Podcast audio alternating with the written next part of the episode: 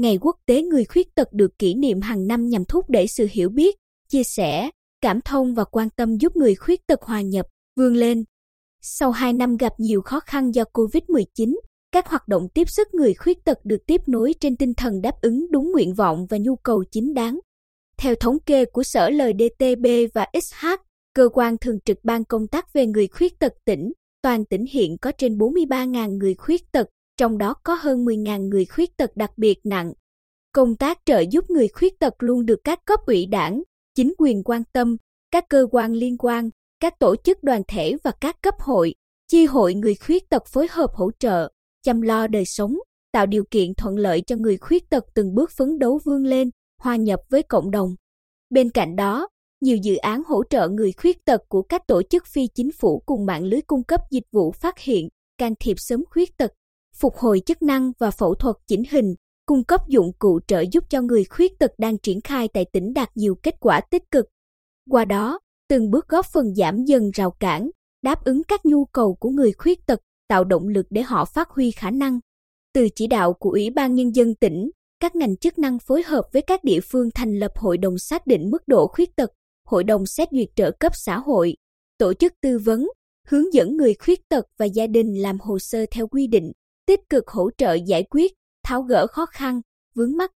Sau 2 năm bị ảnh hưởng của dịch COVID-19, các hoạt động hỗ trợ, chăm lo cho người khuyết tật như chăm sóc sức khỏe, phục hồi chức năng, hỗ trợ phẫu thuật tim, mắt, sức môi, hở hàm ếch, cấp thẻ bảo hiểm y tế, cấp xe lăn, xe lắc, dạy nghề miễn phí, các hoạt động văn hóa, văn nghệ, thể thao, vui chơi, giải trí đã được nối lại.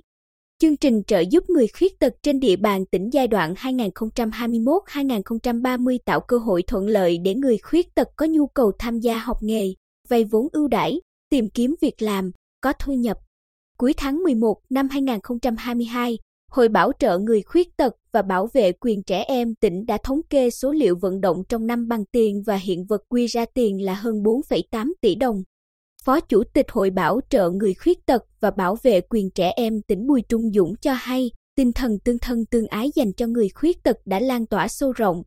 Từ nguồn vận động ấy, hội đã tổ chức nhiều hoạt động bảo trợ như tặng quà, hỗ trợ sinh kế, xây nhà tình thương, cấp xe lăn, xe đạp cho 10.409 lượt người khuyết tật và trẻ có hoàn cảnh khó khăn, với tổng số tiền hơn 4 tỷ đồng. Dịp 3 tháng 12 năm nay, các cơ quan, đơn vị, tổ chức, nhà hảo tâm đã đến thăm hỏi, tặng quà, tặng nhà tình thương cho một số người khuyết tật có hoàn cảnh khó khăn. Tuần trước, bà Đinh Thị Rên ở huyện Vân Canh và bà mẹ đơn thân Huỳnh Thị Mộng Tuyền ở huyện Tuy Phước đều bị mù đã đón đoàn công tác của Ủy ban Mặt trận Tổ quốc Việt Nam tỉnh, Hội người mù tỉnh, chính quyền địa phương và nhà hảo tâm đến khánh thành nhà mới. Căn nhà sàn cũ của vợ chồng bà Rên đã xuống cấp nặng, mưa tạt gió lùa làm đôi vợ chồng cao tuổi không có được những đêm ngon giấc. Còn mẹ con chị Tuyền tuy đã được gia đình cho mảnh đất, nhưng chật vật mãi không thể xây được căn nhà để ra riêng. Ở xã Cát Hanh huyện Phù Cát, sau một cơn sốt, anh Huỳnh Tấn Dũng sinh năm 1984 đã không còn đi lại bình thường. Không chấp nhận đầu hàng số phận, anh đi học nghề điện. Anh kiên trì thuyết phục, nỗ lực hết sức để được thầy chấp nhận dạy nghề. Một năm sau, khi được trả tháng lương đầu tiên, anh đã mừng rơi nước mắt và nghĩ về một cửa tiệm nho nhỏ của riêng mình. Đến giờ, anh Dũng đã có vợ con và cơ ngơi kha khá. Anh chia sẻ, ông trời không triệt đường sống của ai cả, chỉ là người khuyết tật phải đi trên con đường gập ghềnh hơn nhiều người khác. Hãy cố gắng, cuộc sống tốt đẹp hơn sẽ đến với chúng ta.